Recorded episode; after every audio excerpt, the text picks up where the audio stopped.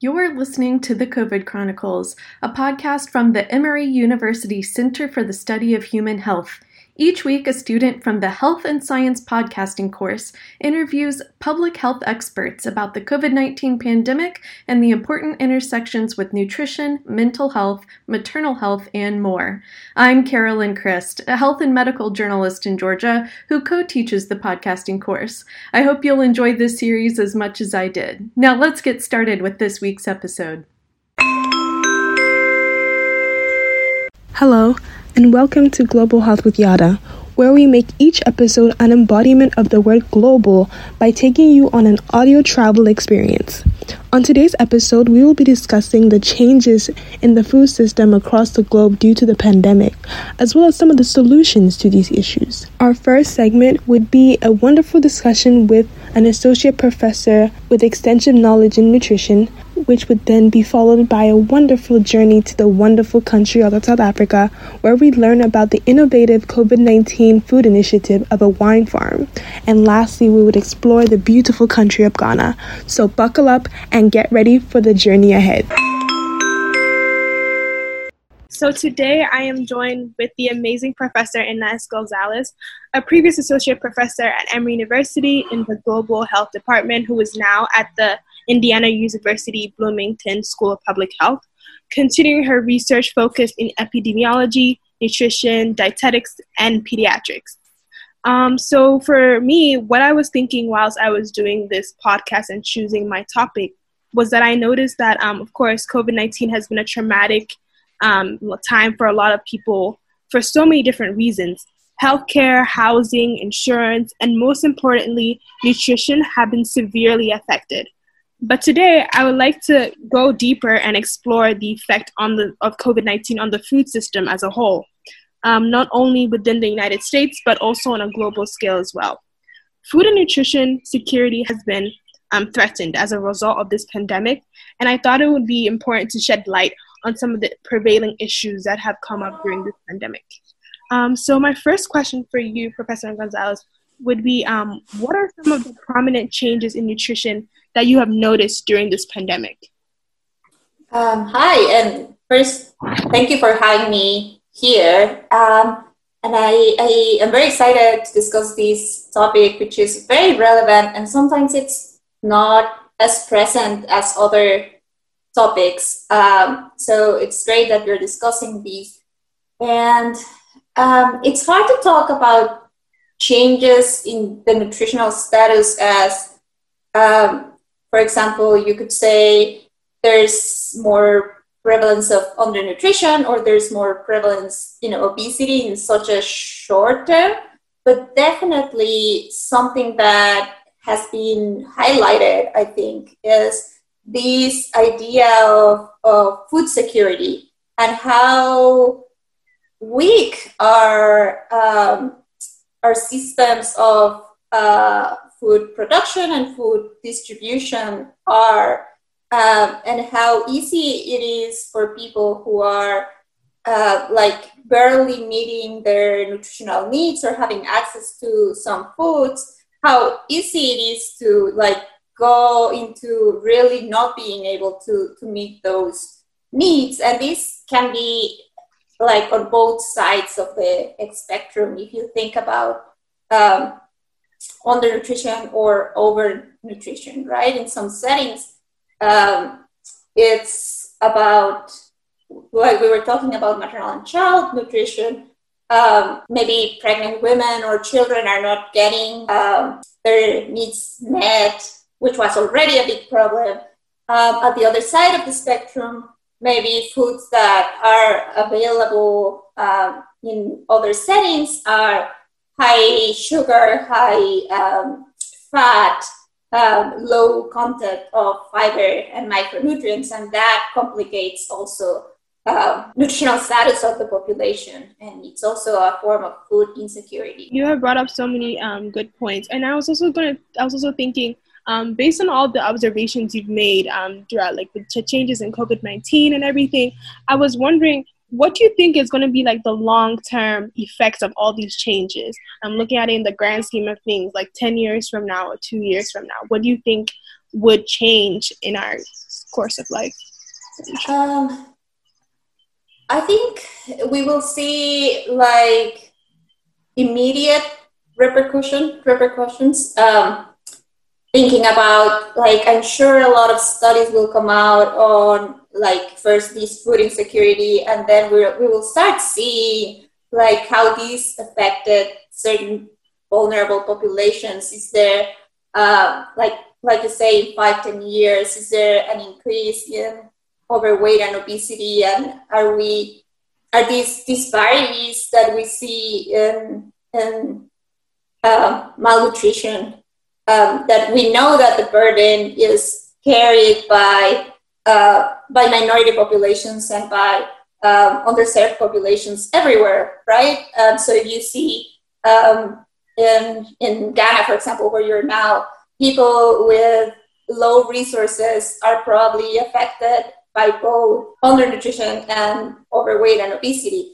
Um, similarly, here in the in the U.S., there's a lot of obesity that's associated with low uh, socioeconomic status. So all of that, like I said, I believe the pandemic is just gonna broaden those disparities, and then unfortunately, I believe people who who are like the access to foods and the access the price of food is gonna impact especially these uh, vulnerable populations and these vulnerable groups, and it's just gonna be worse for for those people. So hopefully we can find a way to, to prevent that. Yeah, um, that's actually a big thing um, over here as well.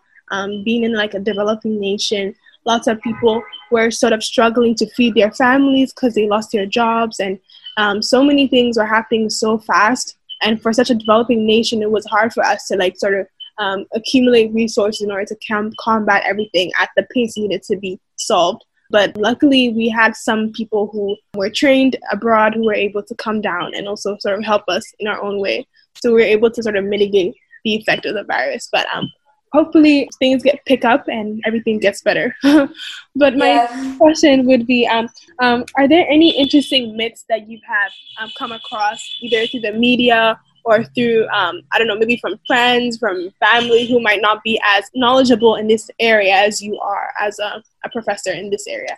What interesting myths have you come across? Um, i guess in nutrition i haven't like there are always myths coming up with nutrition because people just go back to food and, and like confer some um, value uh, that it's not always um, physiologically sound to, to foods. I, I don't think I have heard specifically related to the pandemic, except the only food that I know in Mexico where I'm from that at the beginning especially people were saying that you should eat like soup, tea, um, or something hot to uh, to prevent the virus and um, and it wasn't and it's it, it's funny my um, my mother-in-law was telling me, yes, yes, yes, yes, if you drink tea, like it, you should prevent it.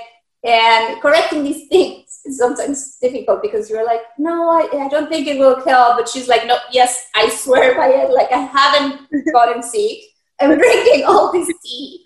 And I mean, if it's not harmful, if you just don't want them to drink tea and just go out um, and not take other preventive measurements. But I can definitely relate to that. Uh, that brings me to my next question, where I was talking about um, what exactly do you think the media and the um, other sources of like external sources that pe- and social media, all these things, how do they play into these myths or these trends in nutrition? Because I know for me personally, my mom would always get these WhatsApp chats that say, stop COVID 19, take this or do this or this tree or this thing or prepare this way or, you know, all these different and you know unverified information that isn't necessarily um, going through peer reviewed sources were coming out into the media and we were going to have to deal with it. So what would you say like what role did the public and the media and all these things have on these nutrition trends?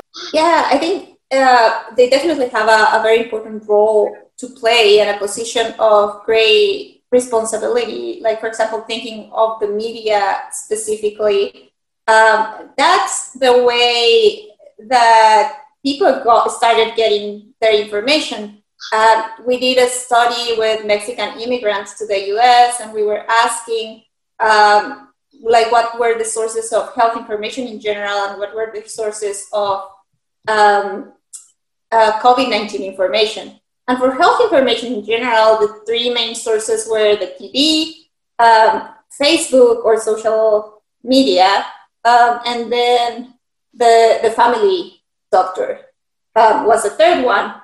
And the, the sources for, um, for COVID 19 information, uh, TV was like 58% of the people were getting the information from, from TV or from specifically from Spanish TV channels.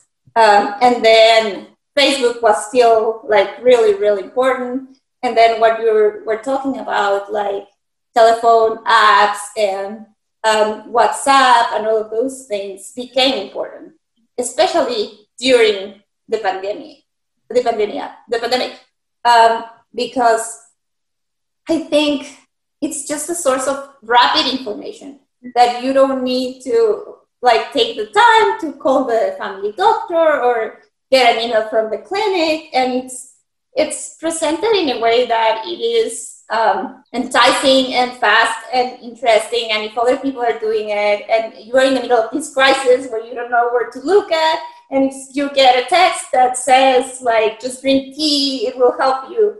Um, you get excited because there's something easy that you can do, um, and and so I think there's definitely um, a concern, and also on the other side, it's an opportunity, right? Because if we as public health uh, practitioners can find ways to, to use these networks that perhaps have been underutilized before. Um, I think there's there's opportunity to, to transmit health information there and to, to create to do creative content, which we're not always the best at doing that. But yeah, so I think it's definitely a challenge um, and also an opportunity to do something. Yeah, I definitely like your point about um, sort of using these methods to also like for good instead of like having people who are not experts in this area sort of exploiting these resources to sort of spread false information if the public health officials themselves took a hold of what the narrative is, it would probably increase the amount of accurate information being sent out. And I feel like for people in low income um, minority groups who probably are not as literate as other people from different income levels or educational backgrounds, um, these these sort of WhatsApp and Facebook and social media is like their main source of information. So sort of coming down to their level would probably be the most effective way of sort of sort of combating all this you know false diluted information that's going on. Um, this brings me to my next question where i was talking about um, i've seen that there's so many health disparities that have been um, highlighted throughout this pandemic especially in the united states and also in a developing nation like mine. Um, and i just wanted to say there have been health disparities but what sort of disparities have you come across or seen um, in the nutritional side of things um, in terms of that yeah, that, that's a great question. I think it's a it's a very interesting topic to think about. Um, we know that COVID nineteen severity and complications um, are worse among people with um, with obesity or chronic disease, um, and we also we I don't think there has been so much, like a lot of um, publicity about that, but I'm sure that on the other side of the spectrum, undernutrition is very important uh, for the immune system.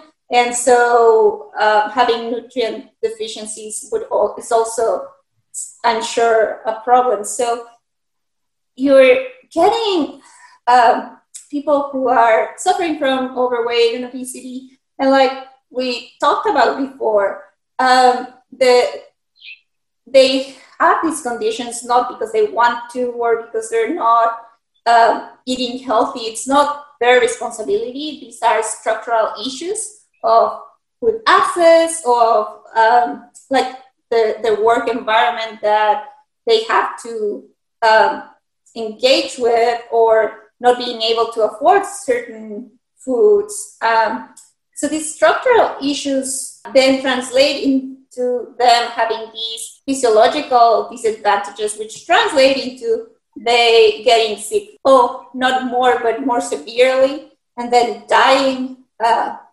more. And then it's a vicious cycle, right? Because they do not have the resources to buy food. They probably don't have good access to healthcare.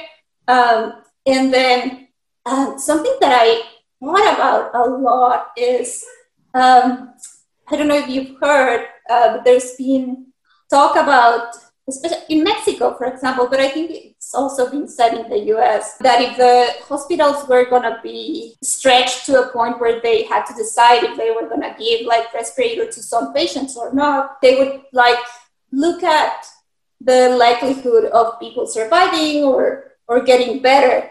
And if, if minority people are already at a disadvantage because they come in with worse cases because they have all these nutrition problems before. So I think um, inadvertently, maybe also the health system will start discriminating against these people because they will have they will be less likely to survive. So it gets into these like really really complicated thing, and it's very important to think about this intersection now between like nutrition, especially chronic nutrition, disease related, chronic disease related to nutrition, and then these infectious diseases, which has been neglected for a long time, but now I think it's like at the forefront, and I'm hoping that there will be uh, funding and trying to see like how is this contributing to disparities in healthcare um, and how is this affecting uh, minority populations. Yes, that, that is very, very true because um, especially during the beginning of the pandemic where there were limited resources like limited ventilators and limited um, you know all these PPEs issues and supply and demand lots of doctors had to use like their ethical sort of bind book to sort of determine mm-hmm. gets what and there's so many different factors that put certain people in different categories so i feel like sort of taking using something or using a determinant or a factor that they have no control over, such as income or the type of nutrition that they eat, to sort of determine if they live or die, was quite an extreme method of um, sort of deciphering who deter- needs immediate treatment versus who can who is just like a burden and it's futile. You know, it's just and, and they're they're technically not deciding on socioeconomic status or nutritional status per se but at the end, because those factors are affecting the health and the likelihood of survival of people, they are. And um, I don't think it has been discussed enough how how difficult. And this is an extreme situation, but we make decisions based on like the the previous health uh, and the previous socioeconomic status of the of the persons often. And so considering nutrition and all of these um, structural issues behind it is is like highly relevant. Mm-hmm. Uh, that that is definitely true. This also is actually ties into my um, next question about the article. So there was an article by the Jaggers um, that talked about COVID nineteen being the first communicable disease that has been directly linked to nutrition, and and this has been like sort of an incentive incent- incentivize people to be more health conscious about their diet. So I was thinking in the long run, could something such as COVID 19 that is sort of pushing certain people in different economic levels um, have the ability to sort of be more health conscious and buy more health foods? Would this have a ripple, ripple effect in the future as well? Um, I I don't want to be too pessimistic, but I think I don't think that before people didn't know that being that eating healthy was good and that being obese um, could be a problem for the, their health. There's, there certainly is a thing about immediacy that that communicable diseases bring highlight, right? Because if you get sick with COVID, it's like really quickly and it like it resolves very quickly and you feel sick very quickly. It's not the same thing as you're obese and then you have higher risk of cancer, but maybe you get cancer in 20 years and you cannot see like the clear link. So there's definitely that is a thing that may um, contribute to improve behavior. But again, nutrition is more about um, the, the, the wider environment and the social determinants than about personal choices or behavior. So it's really, really hard to control um, our behavior in nutrition. So hopefully, rather than from an individual perspective where people realize, oh, it's not good to be obese, I have to eat healthier. So I think that can happen, but it will be, it won't be sustainable, I think. Like, even if I want to eat healthier, if the food is not available, I'll, I'll just get anxious and, and not be able to like maintain that and follow through. So I hope that it helps, but I hope I think in order for it to to really create a meaningful change, it will have to be through um, demanding structural changes and really realizing where our food come from and where our opportunities to, to eat healthier or be more active or or how do we relate with cooking and and eating and and all of that um, so i think it has to be through a more like structural change. Like definitely, it's it's an important phenomenon um, to have this clear link between a deadly disease and um, obesity and, and non-communicable diseases. Um, but in order for people to actually be able to maintain these and to create a, a long-lasting change in their nutritional status, there has to be uh, a change at the policy level um, and the community level. Yeah, that is a very um, good point. That's something also I was thinking about because um, in the United States, I'm well aware of the fact that there has been low income communities are densely populated with food deserts. They don't have access to nutritious vegetables or you know just nutritious meals in general. They're just mainly like you know supplied with you know diabetes prone foods or called high mm-hmm. cholesterol foods. And I was just wondering, like, according to such research like the Jagger research paper that we just discussed, and what Americans know and what professionals know, why is it that it's now more than ever when we actually need these nutritious um, foods, like no income minority groups to have access to these nutritious foods in order to increase their immunity and sort of combat COVID 19 spread, because that's where it's most prevalent according to the data that we're seeing right now. So why is it that like um, the government isn't like trying to like more now more than ever sort of propel this structural change that we need in order to help everybody? Because um, structural change that would help everybody because at this point it's a population health crisis and not an individual health crisis. So I'm surprised that right now they're not putting their words to action and actually making a structural change in these communities to help them also help boost their COVID 19 um, immunity. Uh, yeah, yeah, you bring up a, a, a, very important point, and it is hard to get into this topic of what the government or the broader powers that shape society are doing or thinking, and why more things are not being done in general. And I know there are strong structural forces and this is a struggle uh, that you you get more into the field of um, global health or nutrition that we all face all the time because um, you see this crisis um, unfolding and you know that there are things that can be done and that will make things better. And the public in general i think only sees these things when it's like the big pandemic and the big crisis. But we get to work with these structural issues and these problems in our day to day.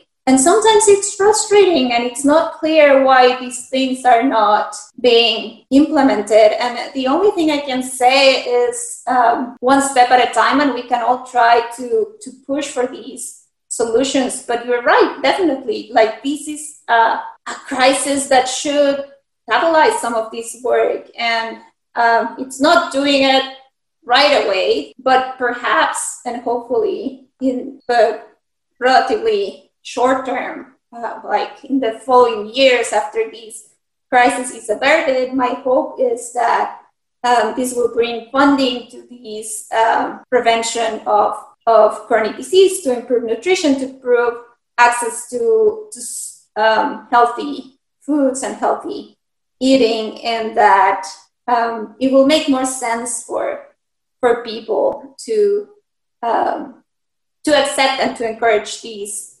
interventions. Um, yeah, definitely. So yeah, there's a lot.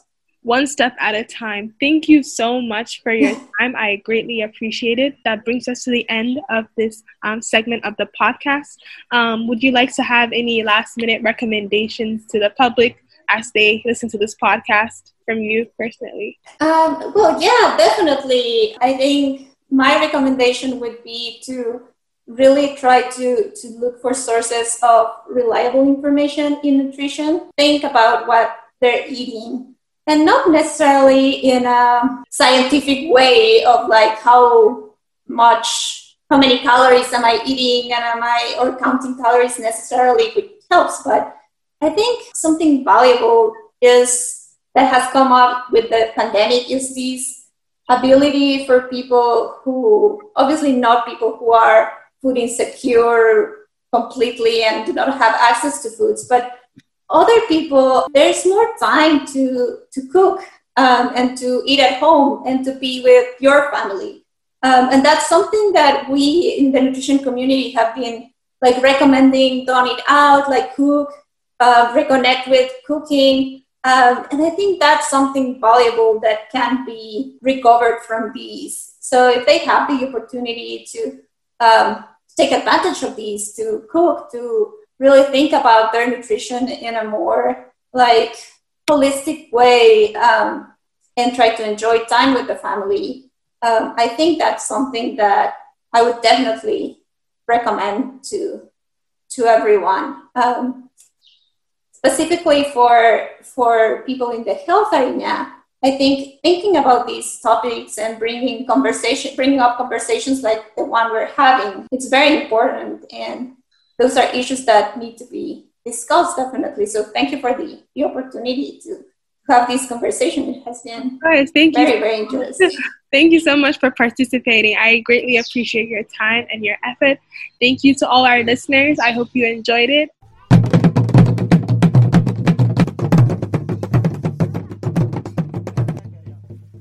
Hello, my lovely listeners. I hope you enjoyed our wonderful music segment.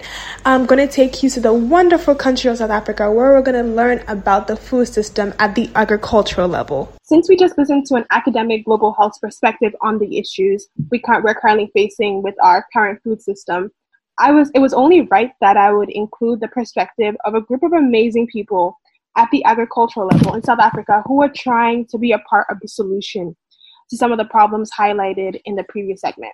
They're working very hard to ensure that the food system does not crumble under the pressure of the pandemic. I came across their initiative while watching CNN, and I just knew that I had to hear more about it. Right now, I am here with the um, sustainability director of Spier Farms, and I have Rizandu, who is a, project manager of um, the Sustainability Institute. Thank you so much for being here. Thank you. Thank you for having us. So, I just wanted to start by just hoping that you could give our listeners a brief overview of um, the Spier Food Distribution Initiative and what the need for you to execute this initiative for the, for the community. Sure, I think I'll start that. Um, perhaps a good place to start is that uh, whenever we talk about what we need to do with problems this big, we know that they never can be dealt with by individual organizations in any way, and that this always does require a collaborative to come together. And I think where we're very fortunate is that as a valley, the Lynedoch Valley, and um, there are many collaborative partners who work in that space already. And as we were kind of heading into a looming lockdown situation, a group got together and said, you know, what are some of the things that we need to be thinking about for this community before it's too late and we're all in lockdown and there's we're uncertain about what we can and can't do. And so I think that brought to the fore two big issues. The one was education around COVID-19 and food relief. So that was kind of the the start point of there already is some really firm, strong relationships in the valley. We're heading into a lot of uncertainty. What can we do proactively before lockdown around food relief and particularly COVID nineteen education? Those were kind of that was the initial spark that um, that that got us all thinking in the space. Yeah, I'm so happy you highlighted on COVID nineteen education because it's very hard to sort of combat this virus without like having adequate information on how to contain it, how to prevent, ways in which you can sort of inst- initiate or implement preventive practices during your daily life. So I'm really glad that um, in addition to the food relief, you also included um, food um, COVID 19 education initiatives. Um, so through my research, I noticed that you started out with donating just the food boxes with the actual um, non-perishable items, including bread, and um, I saw I think I saw a, a, few other things in the on the website, and I noticed that you um, transitioned to actually teaching members of the community how to grow their own food at, at home. Um, can you talk about a bit about that transition um, from that? Um, so I'll start, and I think Rohanzu, definitely you should you should um, add in here. Without a doubt, you know, we took the view that there's going to be as this extended. I think that was the issue. Is that initially we were very focused on food relief and making sure that the boxes that we provided were as nutritious as possible, um, and would work for the families that were getting them. And then as as this lockdown, extended lockdown continued, we realized that there needed to be a stronger focus on self-sufficiency. And um, you know, I, I must say, and I think this is very important, I don't think we've got it right yet and this is potentially where Hanzu will come in. You know, I think that with all good intent, you kind of start with sending out education, sending out materials, um, and really trying to encourage individual families and households to think about growing for themselves and even potentially for the broader um, community around them. Um, but we've learned some lessons through that. So it's not simple and easy. And we can't go, oh, maybe Rohan has to come in here. I think she's got some really lovely on the um, so thanks, Heidi. Um, I think just to also add on how we moved or tried to transition from just being food relief to like trying to find alternative and more sustainable and hopeful long-term, you know, sustaining uh, methods. What we did is that also throughout us sending out the food relief parcels, we also decided that we actually wanted to conduct surveys to just really understand what's happening within the community. And I think that also gave us an understanding, I think, first of all, in terms of how people are feeling and how much they actually know about um, COVID and our, you know, our lockdown at the time. And uh, we also wanted to actually understand if there are, or there is a need for an interest in uh, finding other alternative solutions uh, besides food relief. And I mean, there has been quite a lot of keen interest, and maybe it has come from the point of uh, the fact that a lot of the, the community experienced a lot of job losses and they felt very trapped and kind of grounded where they were. And, and so anything that could potentially assist them could work. And, and so I think this is where we also wanted to kind of um, help within that space. And then just to add to uh, how Heidi was saying, yeah, we tried, and um, I think, yeah, there were quite a lot of uh, stepping stones um, and um, lessons learned learned. And one thing that I think we realize, and especially from from our side, is that there really needs to be a different way that we actually um, engage with the community uh, because um, I think we were in a space where because we were coming in as you know food relief um, and just relief in general as different organizations, there was this dependence, and, and um, so we just really wanted to see how we can actually move away from that and actually come from a place that's empowering and that's that's a space that's collaborative and, and so this is a space that we are currently relearning and building from to say that we we we're fine with uh, what we're doing now just in terms of trying out different things and continuing with the food uh, relief parcels.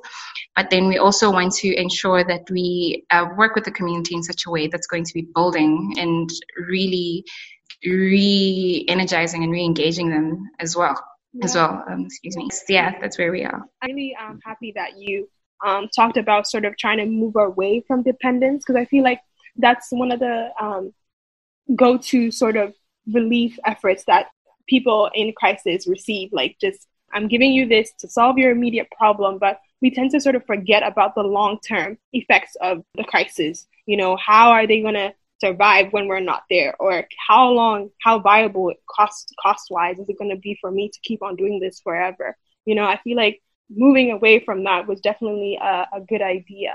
Um, so miss heidi you talked about um, one conscious decision while you guys were packing the food box, boxes. One of your objectives was trying to make a nutritious box. So i was thinking that um, in the beginning when you were selecting these foods that we were going to be in the boxes or even now as you give people the seeds to cultivate their produce, what are the factors that you at Spier consider? Is it just the nutrition of the foods, the ease at which you can grow the food? Because I, I know that not everybody can sufficiently have the time to you know grow certain foods i know certain foods require different degrees of attention because my mom actually has like as you can see behind me, you can see a lot of plants and stuff in my house. So we always go with this back and forth where, you know, we try and grow something and then it dies or, you know, certain things don't come out the way we want it to. So I was wondering, like, was it more of nutrition or was it more about like, I want to make sure that they're able to grow something by themselves that would have the highest probability of actually working and growing and being viable. Um, so yeah, I think I'm gonna I'm gonna talk to the first part of your question around um, the selection of what we put into the food boxes and um, and our approach. And then I think, Hans, if you can maybe do some more around just the growing, uh, you know, adding into on the veg- vegetable side. So I think what's really important is that uh, when you look at food relief parcels, in general, you'll see a lot of similar things that are packed into parcels. And so those things allow for long shelf life. They allow for um, if there's no proper refrigeration. You know, there are a number of different things that you take into account. Um, what can we send that's high in protein? What can really stretch so that I can feed a, a bigger family? And then also the one thing we learned were things like cooking methods, you know, so some things might be fantastic from a protein point of view, but actually to cook them takes hours. So, uh, and that's hours of uh, gas or paraffin or, you know, so lots of things to think about. And, uh, and so we followed, we didn't, we didn't reinvent anything. We kind of followed and said, what are some of the things that we think should be in these uh, food packs that are dry goods. But for us, that was the very base. That was like, this is what we, you know, would like to send out and be cognizant of these things. Sometimes we got feedback and we changed something. What was more important to us was what we could add on the fresh side and what we could add that was pre-cooked. So, for example, right at the beginning, we just took any vegetables we could get um, from local farmers who had excess because remember all restaurants shut down so some of our local farmers had lots of produce and nowhere to sell it. And our chefs would take that and make it into um, beautiful soups because we were heading into winter. So being able to send out, you know, a big two kilogram or one kilogram frozen soup was fantastic. It would manage the distribution and it would need to be eaten, eaten that day, but still it was a good, healthy uh, food. And then the other thing was making sure that we put enough protein in. So we always sent big trays of uh, fantastic pasture raised um, eggs, you know, really healthy, fantastic, full of protein eggs, making sure that we had those. Um, and then we put into our boxes initially vegetables. So besides the vegetables that were grown by Rahanzi and her team, when we, re- when we sourced other vegetables to add, which was either you know from the garden or from local farmers vegetables that can also last. That was very important too mm-hmm. you know that you have vegetables that aren't within a day or two going to wilt. So there were vegetables that would do that but you wanted to have a balance where you could. So um, some of it was you know take what we get and let's make it work. Um, but always cognizant of holding the nutrition and the longevity in the background to say what is it around what we're sending out that um, can help and last for the period. Hanzu, do you want to come in here on the on the veggies? I think just just to end and finish off with that is also um, I think from from our side um, in terms of growing the veggies that we added to the boxes is also we also wanted to make sure that we added enough veggies per household, and so we also calculated how much veggies would be needed at a minimum um, and um, to ensure that it actually is enough and then that the families have um, the right nutritional balance. I think also and now moving into growing and all that, I think it was really um, interesting because it was also, I think, a similar process where when uh, we sent out the, the seeds and seedling starter packs, it was just um, mainly leafy greens and like whatever could grow quickly that could then also add to um, to their pot. Um, but then I think from that we also learned that we also need to be cognizant of you know um, like culture because um, many different uh, I think also here in Lynedoch and in Stellenbosch we have very many different uh, people from different walks of life, and then they also experience uh, food differently. And then so, uh, for example, a lot of the black community, we we eat spinach, we love spinach, but then we found out that within the Lynedoch community, which is mainly a colored community, they they don't know how to cook spinach, they don't eat spinach, and it, it's things like that we also had to learn to then to actually recognize that some things, even though are can be healthy and nutritious and easy, easily accessible in terms of growing, um, are not necessarily part of um, the food, and then so we had to also change um, in terms of really kind of understanding what really goes on a plate um, in in in the household, and so it, it was that. And then I think we also wanted to actually understand and do household checks to just see what resources they actually have in terms of do they have land, do they have um, compost, and just things that are, are very basic in in, in terms of uh, being able to grow food so that we don't just send seedlings to, to households that don't necessarily have the capacity, uh, skills or resources to really hold that. And then with that, it really helped us to understand which households uh, we would start focusing on and, and how we would then build uh, from that, just in terms of knowing where we can um, direct resources um, if needed. And, and so that um, really helped with um, with understanding how then we grow more efficiently or we help households grow um, their own vegetable gardens um, a little bit more efficiently. Yeah, I really love the fact that guys sort of changed according to what the people wanted. Um, most people, when they come in to implement a policy or initiative, they don't really go to the field and understand what they need. And there's always like seems to be a disconnect between like the supply and you know what they actually need. So I really like that. Like when you heard that, you know, some people did not know how to grow spinach, you actually figured out ways to sort of combat that and make sure that even that wasn't an obstacle in your um, distribution. So, in addition to um, sort of the surveys that you talked about that you did, um, the nutritional aspect, did any media or scientific research that probably came out during this lockdown period about you know certain foods that probably boost your immunity the most during this pand like for against the coronavirus or um, any of something of that sort that also play a role in the type of foods that you included in the box? Um, okay, I'll start with that. I think probably a lot more fear around fake news.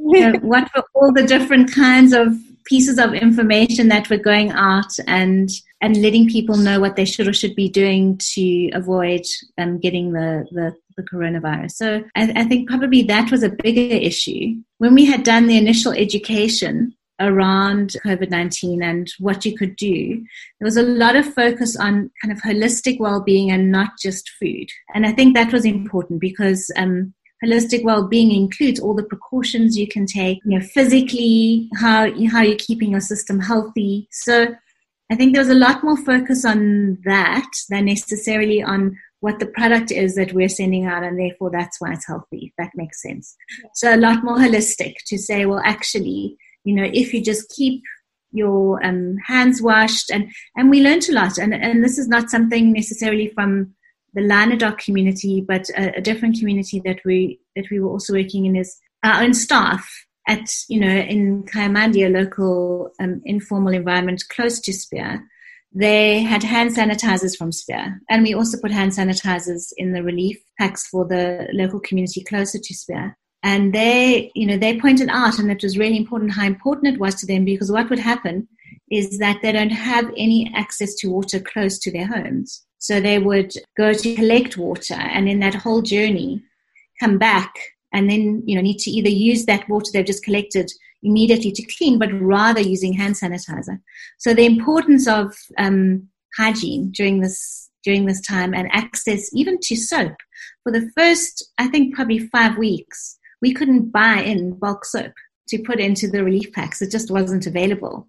Um, so yeah, so that would be my response is to say, you know, trying to rather avoid a lot of the the information and even for ourselves, you know, you get information and it all sounds incredibly real and worth something investigating. And then when you investigate it, realize that it's just, you know, someone's picked up on something and sending it around. So yeah, I would say fake news played a, a big role in um, trying to get rid of perceptions around things and rather sticking just to the basics, World Health guidelines. You're making sure that if you've got those things in place, there can be um, a positive impact.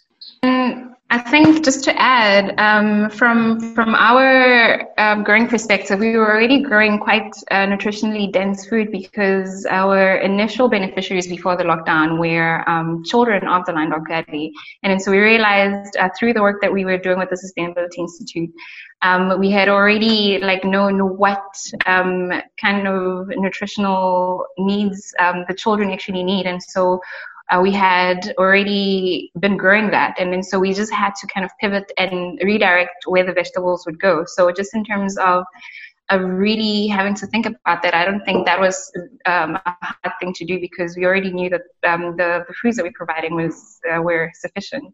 Mm-hmm. Um, and yeah. Yeah, that really makes sense. Thank you so much for that. Yeah, that really helps understand us understand because I know there was a lot of fake news going around during this time. Because um, even for me personally, like my mom would get a lot of these WhatsApp um, messages about, you know, what is this, what is that, when the new remedies. So I think that yeah, filtering through that and just or just speaking to the base the basics is probably um, the best bet for everyone in this situ- such a situation. Um, so my next question actually is about um, you know sort of have you ever thought of expanding this um, sort of initiative to places outside of south africa i know you said you've learned a lot of things throughout this whole process and um, i don't know as you polish or as you improve um, have you ever thought of you know expanding this to other places in south africa or maybe even just sort of um, giving your idea or encouraging other people to apply this idea in their communities Hansi, do you want to start this one?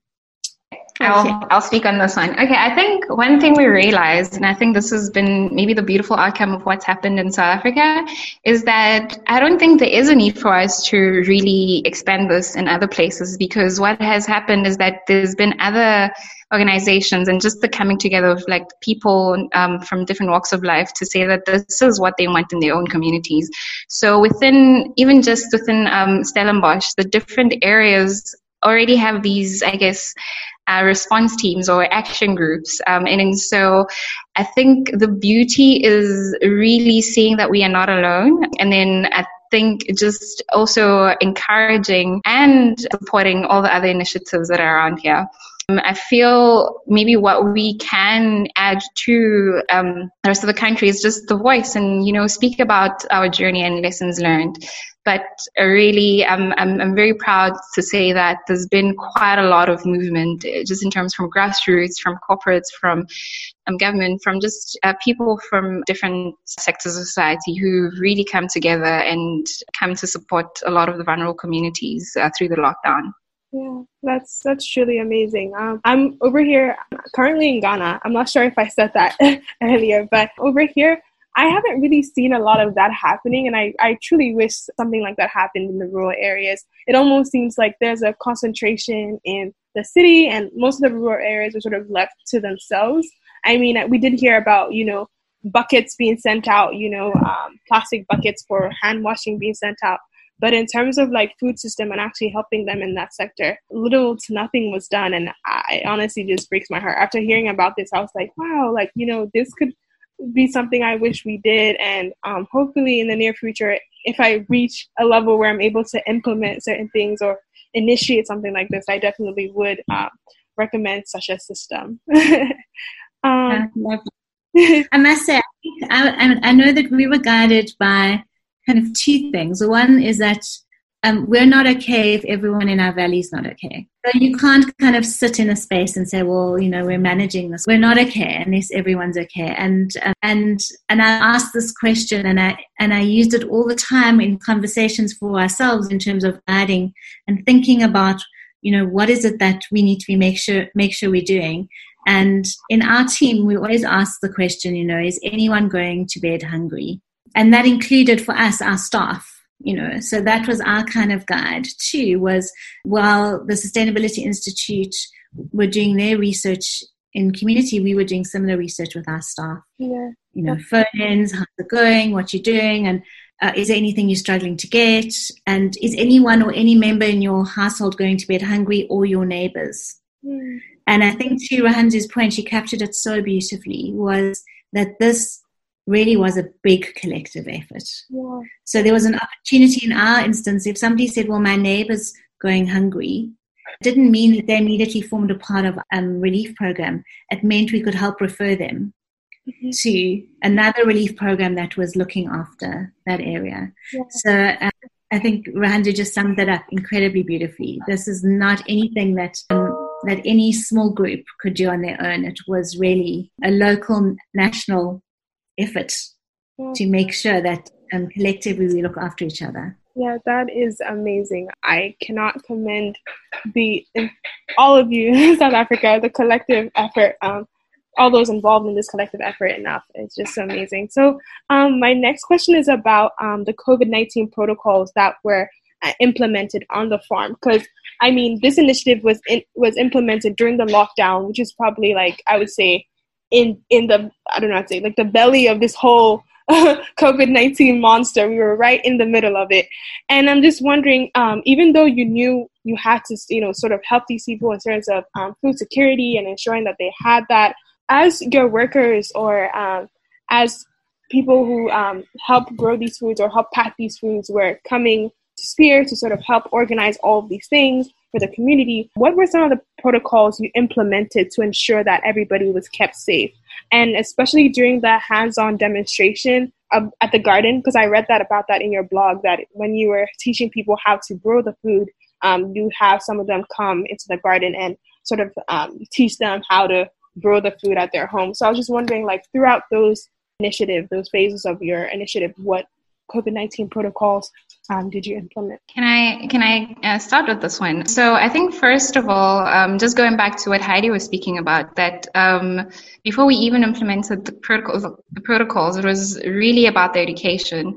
And then I think one of the other things, at least with my team, we, uh, we realized that there was quite a lot of fear um, and uncertainty, and and so it wasn't just about um, educating and safety, but also making sure that they're mentally um, in a in a good or safe um, safe space. And it was also making sure that they, they feel supported, not just physically and mentally, uh, but I mean, um, also mentally. And, and so that's where we really started. So once they felt that they were supported uh, sufficiently, is then that um, we uh, made sure that we basically yeah, we implement uh, protocols. And then so for me, that was the biggest thing is that we start with the protocols, obviously, but then we realize that there's much bigger work that needs to be done in ensuring that there's no fake news, uh, and then there's also a support that comes in, uh, like you know, far from just physical safety. And then so once, yeah, you had the, the uh, you know the mental and psych, you know psychosocial support uh, that you bring into the space, um, it was easy for them to then understand that these um, are the protocols uh, that need to that need to be implemented, and it was easy for them to then follow um, after that. Um, so yeah, that's I think that's what I wanted to just add on on that part. I don't know um, if Heidi wants to speak more on the, the actual protocols themselves. Again, um, we had very good government guidelines that were um, put in place in all workplaces, which was important. And that was during lockdown and post. And because agriculture was operating throughout the period, it was essential that everybody um, knew and understood um, what needed to be done. But I think to Rahanzu's point that um, when it's just about yourself, then you might not be as committed to doing this. But when it's about keeping yourself and others safe, it's like a different mindset mm-hmm. that says, you know, my behavior impacts your behavior and will impact your health, your wellness. Um, it makes a big difference. And so that support and understanding and why was critical. And then um, in terms of keeping people safe, you know, just again, I think it's back to basics. It's respecting each other's spaces. It's keeping distance, making sure that, you know, you're wearing a mask if you get if you're closer than a particular distance. I mean, we are working on a farm, so you also can't have somebody working with a mask all the time necessarily when there's beautiful fresh air around you. So really agreeing, you know, that this that there's respect. Because what happens is you can say to everyone, okay, everybody, we're going to be out there working in this area. You don't need to wear your masks if you're this far apart from each other and you, you know, you're washing your hands. But then if you disrespect that and walk up to someone and talk to them and you don't have your mask on, then, you know, you're breaking that protocol. So um, I think it's really important that uh, that there's an understanding around just what those basics are. And so you'll notice a lot of people walking around with their masks all I mean obviously all the time, but you know, maybe pulling them up and taking them down because they're walking on their own between here and a water point or something. And we try and encourage that. We've got beautiful fresh air. You know, so if you're walking and there's no one around you and you're completely on your own and you can take that break and breathe in some lovely air, do it. So I think that's uh, you know making sure that we absolutely comply, um, and but at the same time making sure that we are aware of how situations might differ. Yeah, that and, is important. Yeah, respect is definitely a key component of sort of ensuring that everybody actually follows the protocols. Because, as you said, you can say it, but if the person doesn't respect what you're saying, it's just futile at the end of the day. Or if you invade their space and you're not wearing a mask, you know, then you're making it uncomfortable for them. They don't know how to respond. Yeah. Um, maybe just to add one last thing to what Rohanza said is that one of the key issues um, for all teams, which would have included hers, was a transport to work. So there was very limited transport available. Um, and then, you know, people are coming on public transport. At that point in time, um, public transport was going through various transitions around um, occupancy in the taxi, whether it could be um, less or more. So I think transport was probably a very big issue um, during this time period around um, regulations. And so it was very important that we were advising our teams to check their symptoms before they come to work. Mm-hmm, mm-hmm. Rather, before you even um, get a, get into any environment where you're engaging with a whole lot of people. If you're not feeling well, stay at home. That was our message, you know, always. And Please, if you're not feeling is, well, stay at home. That is so true, Heidi. I think, yeah, transport was one of our biggest challenges. And I think also one of the other things on top of that was that uh, we understand that sometimes, especially the use of public transport and like the limited, um, like you really can't do much for making sure that other people kind of respect the protocol. And, and so we also kind of um, emphasized what they can do to protect themselves while they are using uh, the transport. And I think that was also some of the main things we really kind of um, tried encouraging to say that you i mean you can't do much um, with others um, within your space but then you can do a lot for making sure that you protect yourself while you're all you're on your way and going back from work and, and so yeah that was you know some of the things that we really had to think about because it's not just about being in the workspace it's also you know being in transition um, to to those workspaces and in even some some of our workers' home environments um, you realize they might not have the luxury of space and, and so also extending the protocols for them to um, uh, kind of showing them and teaching them how to uh, protect themselves in, in their um, home environments as well. Mm-hmm. Yeah, that is so that's so true because we all come from different socioeconomic backgrounds and we may not have the luxury of implementing these protocols even though you know on paper and in theory we are advised to do so so i'm really glad that you took all that into consideration and try to modify um, these protocols not necessarily modified in a bad way but to say okay i may not be you may not be able to um, socially distance in your home but I would advise that you check your symptoms before you come to work. So I, I really love that. This brings us to the end of our podcast segment. I am so happy that you both decided to do this. I'm so, so grateful. And I am just wondering do you have any last words you'd like to say to our listeners about um, the Spier Initiative or the food system? Anything you'd like to say just to end? I think I would like to say that we've been we've been given a blessing in this space through all of the hardship and I don't discount the huge hardship that this has created for many. Um, but if we don't take that immediately and continue with the lessons that we've learned, we really are um, doing, doing ourselves as a society a disservice. I think so many things have been questioned, rethought, re, you know, it's lovely. It's kind of this, you know what, like shake, shake, shake, shake. Okay, now, how can we potentially come out looking slightly different as a society so that we're not so unequal, so that we're not needing to respond in the way that we're doing now because we're solving some of the bigger issues that are leading us to where we find ourselves today. Sure. Um, would you like to I think I would just like to add from a staff perspective. I think before um, this, um, people just you know came into work and you know did their jobs and that's it. But I think it's created a completely different sense of purpose because people, besides a lot of the adversities that we've all gone through together, feel that they're part of something bigger and you see that in every week that we prepare um, the food parcels for our very vulnerable community members, that there is a different way um, and, you know, care in how um, all of these are prepared. Mm, I mean, sometimes it has been exhausting, but people show up because they know that it's bigger than them. And for me, that's really been the one beautiful or one of the many very beautiful things to come out of this. Yeah. It's, it's the spirit. Yeah. Thank you so much for both doing this.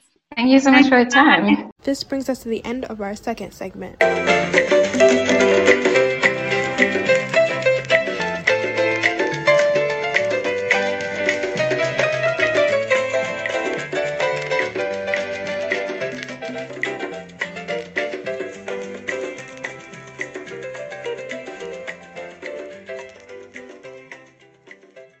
Hello, my lovely listeners. I hope you enjoyed another lovely music segment dedicated to another beautiful country. After learning from the two lovely ladies from South Africa, I have decided to take you to another country situated to the west of the African continent, my lovely country of Ghana. So far, we've gained valuable academic perspective from Dr. Inez and the agricultural perspective from Miss Heidi and Miss Rinzu. Now, I thought it would be best to include the perspective from a consumer in the food system. Today, I have with me here the lovely Miss Lucy Wiafe. Thank you so much for taking out the time to be with me. Can you please give our listeners a bit of an insight about yourself so they can have a better idea of you, you know, maybe your profession, how many years you've lived in Ghana, and the number of children you have? Thank you for having me. My name is Miss Lucy Wiafe Ampofo. I've lived in Ghana all my life. I have one biological daughter and a lot of people that I take care of in my household. Basically, I look after children. I have a nursery school not far from home. And I have a lovely husband as well and a nice dog. That's so nice. Um, I love animals as well. So I'm aware that in Ghana there are foreign expat supermarkets and local Ghanaian supermarkets. Um, so I was wondering, do you have a preference to one over the other? Like, do you shop at more or, more over the other? And can you please give our listeners insight as to why you um shop at one over the other? The foreign supermarkets are usually um, I go there when it's Christmas when I can get all my goodies for Christmas and for baking especially. Apart from that, I'm a, a typical African woman, Ghanaian woman that likes my indigenous food. Um, palm soup, groundnut soup. And the best place to get all those things, the yam, the garden eggs, is actually in the market. So I prefer the market, the market to the foreign shop, as we call it in Ghana. Yeah, and I'm also aware that um, I think cost is another factor as to why you also um, shop at those ones. Yes, cost is really a factor especially on how much you get we earn in Ghana, you ha- you can't really afford to be shopping in the expert with the expert. They earn foreign exchange, and we earn the local cedis So we prefer to go to our local markets where you can have all our fresh produce from the farm. The farmers bring them to the farm. If have, there's certain days that when you go to the farm, you get it cheaper. That's when the farmers bring themselves. So it's easier and better to go there and have your variety of food and depends on what food you want to cook that weekend. You want to have okra stew uh, with your banku, fufu, and your light soup, fresh chicken from the farm, there's so much and the spices that we use that will really help our immune system. So basically that's yes. what I, I mean getting things at a bargain is always a better choice. So i honestly don't blame you. But yes all those delicious meals are definitely much better um, curated organic with organic produce compared to like the foreign expat um, grocery supplies which have been on the ship for God knows how long. So, as someone who predominantly shops in the local markets, what were some of the significant foods, like the foods that had significant increase in their prices um, during the lockdown? Because I know you, I mean, as a mother, as especially with um, lots of people in your household, you didn't really have the option of opting out from going to the market. So I was just wondering, like, what did you, what foods did you notice had a significant increase in price? To be honest with you, the lockdown was really bad for us in Ghana. We had no choice but to pay the exorbitant prices of the produce because they couldn't actually. The lockdown means everybody had to be at home um, you didn't have the produce coming from the farm to the market, so maybe came down once a week or once in three weeks, you know, so it actually made prices go up. And our staple food like the yam, the cassava, gari, everything really shot up 100%, I should say. And so we had to really manage it. Uh, purchasing power buy the food, you know. So that's what happened. It really did go, uh, really affect us, especially the f- things that would really help our immune system. It really did go up, like the oranges, the fruits, the kontomire, that's the spinach, and and I think at that time it was a dry season too, so it made it worse as well. Because I know um, we in Africa, even though we don't have as many seasons as those abroad, we still have our dry season and the wet season, and that really plays into a is a really significant factor into the type of foods that are um, available in the market. Yes, whether available in the market and you know the prices of those foods. Normally, um, I'm aware that when you know certain seasons come and these things are in abundance, of course their prices are cheaper. But when it's like in a different season and these certain foods like those who which actually help our immune system during COVID are um, scarce, that also plays into factor and causes the increase in prices. What foods were in high demand? I mean, I know you mentioned that some foods increase in prices, but in general, over the course, what foods would you say were in high demand? To be honest with you, um, the food that were in high demand were our local uh, produce. I'll have to say their names in my dialect because I don't really know the names in foreign. I hope you don't mind. You can check out for it later on. We have a certain um, spice called prekese, we have a certain um, uh, fruit called susua that actually tell immune boost the immune system. There was something called hwentia, pepper, sobolo leaves, which I know the English name as the hibiscus leaves, and the ginger for ginger drinks. Um, you have to add it with your food and oranges, banana, pineapple, pawpaw, everything that was actually good for um, to boost our immune system. We had to really buy it and the prices really went up 100%. Yeah, that's that's good to say. I'm just going to translate some of the spices mentioned by Miss Lucy. So, I know you made mention of prekese and I'm aware that the um, scientific name for that is Tetrapleura tetraptera. Hwentia in your native language is known as the grains of Selim in, in the scientific world. The Quercus insua that you mentioned is also known as a turkey berry, and the hibiscus leaves that you also made mention of are known as the, specifically the roselle flowers. Um, so yes, I thought it would be good for our listeners to be able to Google these things and also learn and find out about some of the benefits of these um, spices. So in your purchase of all these foods and all these spices that you knew were crucial to um, protecting the boosting the immunity of yourself as well as your family members. Do you th- wish that the government had sort of regulated the cost of these foods in any way? You know, just thinking about you as a mother, as a, a teacher, um, your income level, do you wish the government had intervened and prevented all these skyrocketing prices from occurring? It would have been nice, but to be honest, the COVID sprung on us, and there was no way the government could have done anything. It would have been nice though, but it was just one of those things that we had to stay at home. We are all locked down. We had to be in the house. So we just had to manage what we had and just be uh, buy things wisely mm. and spend wisely. Yeah. There's no way the government could have done anything.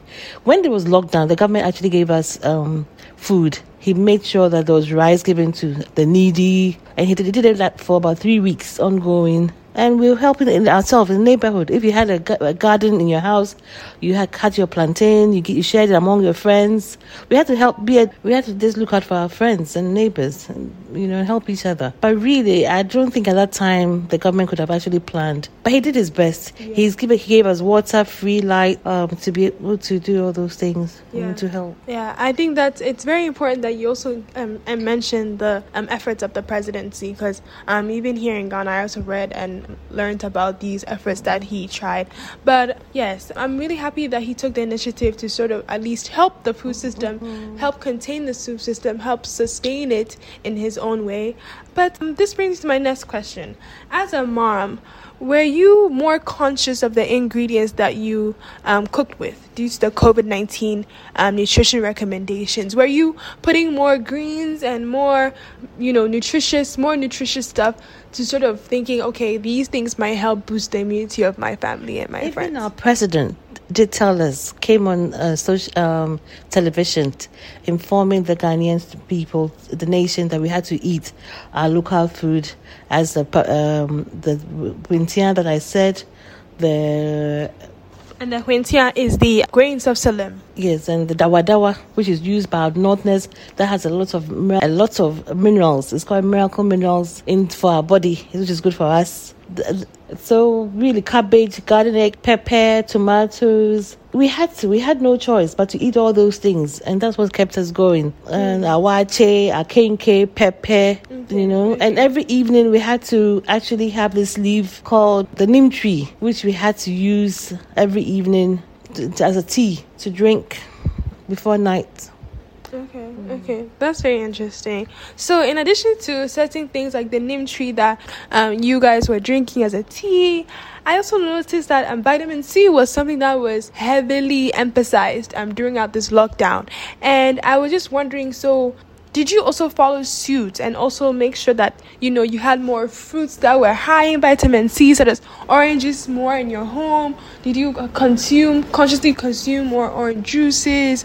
Um, like, how did the vitamin C sort of demand and um, sort of recommendations by our public health officials here in Ghana also affects your demand for oranges and such other fruits which are high in vitamin C? Yes, it was definitely high in demand, and we had to, every home household had to make sure it had a lot of vitamin C: tangerine, oranges, lime, lemon. Um, Yeah, all the citrus. Just all the citruses, we definitely had to consume a lot more than enough, you know. So there was something that we had to, in terms of making them into juice, no, but we ate them. We had to peel them and cut them, slice them every day after lunch or supper before you go to sleep. So we did a lot with it. Yeah. That sounds very refreshing. so now that Ghana has sort of left that intense period of maximum lockdown where there were all these restrictions and we couldn't leave, now that we are in a more, I would say, calm period of this whole pandemic period, I was just wondering so you going to the market now versus then during the height and the peak of the lockdown, do you say that um, things have gone back to normal in terms of pricing, the demand for stuff, or do you think that things are still the same? Okay, before I answer that question, I forgot to tell you that we actually had to consume a lot of cocoa. I'm sure you know that Ghana is good for, um, is known for our best cocoa seeds and everything, and we're told that um, the the cocoa powder actually boosts our immune system. So for some households, we had to re- use it as well. Yes, coming back to your question, yes, now it's better because the farmers are able to bring their produce to the market, so it's cheaper. And um, our government has actually done a lot with the agriculture sector. And uh, to, to be honest, was in the market, a whole tube of yam was for five cedis, and I was even surprised. Things are really good. I mean, if it's in season, it's cheaper. But if it's not in season, then you expect it to be expensive. But I, I can bet surely tell you that it's much, much, much better. There are lots of produce, pepper, garden eggs, tomatoes, you know. So it's, it's been better than when Yeah. the COVID period was really. That sounds good, and I, I definitely see uh, what you mean by um, the farmers are able to now bring their stuff to the markets, and they're able to effectively, you know, have a more um, streamlined distribution um, pathway of um, distributing their stuff from all different parts of the country. Because all those things actually do play a factor in the cost of the items. So I'm very glad that you emphasize that. Do you have any last minute advice or anything that you'd like to say to our listeners about the food system as a customer. You know, what would you advise them to do going forward, or even now as a mother? What have you learned um, as a consumer during this lockdown period, as somebody who buys food during this lockdown? Uh, there's a lot we've learned. We've learned to one appreciate our food. Our food actually has a lot of it, it helps boost our immune system, so we really do appreciate it now. Instead of eating all those fried rice and the foreign food, we are being. I already encourage every household to have their local dishes. Depends on what um, tribe that you are from. Use your spices, use your seasoning, lots of ginger, garlic, Enjoy our fresh fruits. If you can't even have the juicer, squeeze your juices or having all those Coca Cola fizzy drinks. To be honest, if I should go on to tell you the food that we have in Ghana is unbelievable. Please wash your hands. Social, keep your social distance when you go to the market. Wear your face masks. And when you, as soon as you get home, please wash all your produce. Keep them dry and safe, and use your sunlight to actually make sure they're dry. Thank you so much for spending this time with me. I truly appreciate it. So that brings me to the end of this wonderful segment from a consumer of this food system during the lockdown. All too soon, Global Health with Yada has come to an end. I gave you guys an amazing perspective from academic and then flew you guys out to the beautiful country of South Africa. And then we finally made our last stop in the wonderful country of Ghana. I hope you learned so much from this podcast and I cannot wait to hear your reviews.